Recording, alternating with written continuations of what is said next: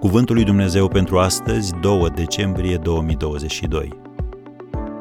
Am văzut cu ochii mei pe împăratul Domnul oștirilor. Isaia, capitolul 6, versetul 5. Adaptează-ți viziunea. Înainte ca Dumnezeu să-l cheme pe profetul Isaia în slujba de călăuzire a națiunii Israel, el i-a ajustat viziunea. Viziunile necorectate duc la o perspectivă distorsionată, la o judecată eronată și la efort zadarnic. Revolta constantă a lui Israel împotriva lui Dumnezeu punea în pericol poporul, care avea nevoie de un lider cu o viziune clară. Așadar, primul lucru pe care l-a făcut Dumnezeu a fost să-i ofere lui Isaia o viziune a slavei și a puterii divine.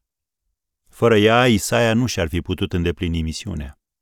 Fără întâlnirea cu Dumnezeu care i-a schimbat viața, el nu ar fi ajuns niciodată să fie suficient de puternic pentru a aduce la bun sfârșit lucrarea. Același lucru este valabil și pentru tine. Indiferent ce te cheamă Dumnezeu să faci, lucrul acela necesită mai mult decât o fișă apostului și anumite competențe de bază. Tu vei avea nevoie de o viziune a slavei și a puterii nemăsurate ale lui Dumnezeu, care să-ți dea siguranța că în el ai tot ce trebuie pentru această provocare. Vezi și Efeseni, capitolul 3, versetul 20.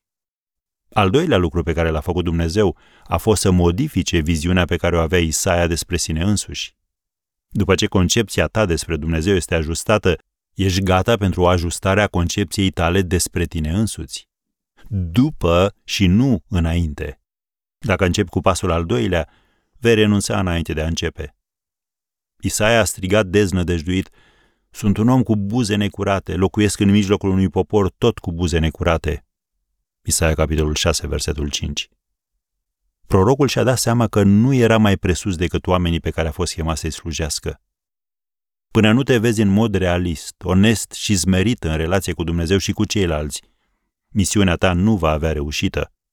Vezi și Roman, capitolul 12, versetul 3. Cel de-al treilea lucru pe care l-a făcut Dumnezeu a fost să răspundă smereniei lui Isaia. Un înger i-a atins buzele cu focul purificator al lui Dumnezeu și a spus, cum citim în versetul 7, nelegiuirea ta este îndepărtată. Dumnezeu nu cheamă lideri perfecți. El cheamă lideri smeriți, sinceri și iertați de păcat și le încununează eforturile cu biruință, indiferent care ar fi șansele de reușită.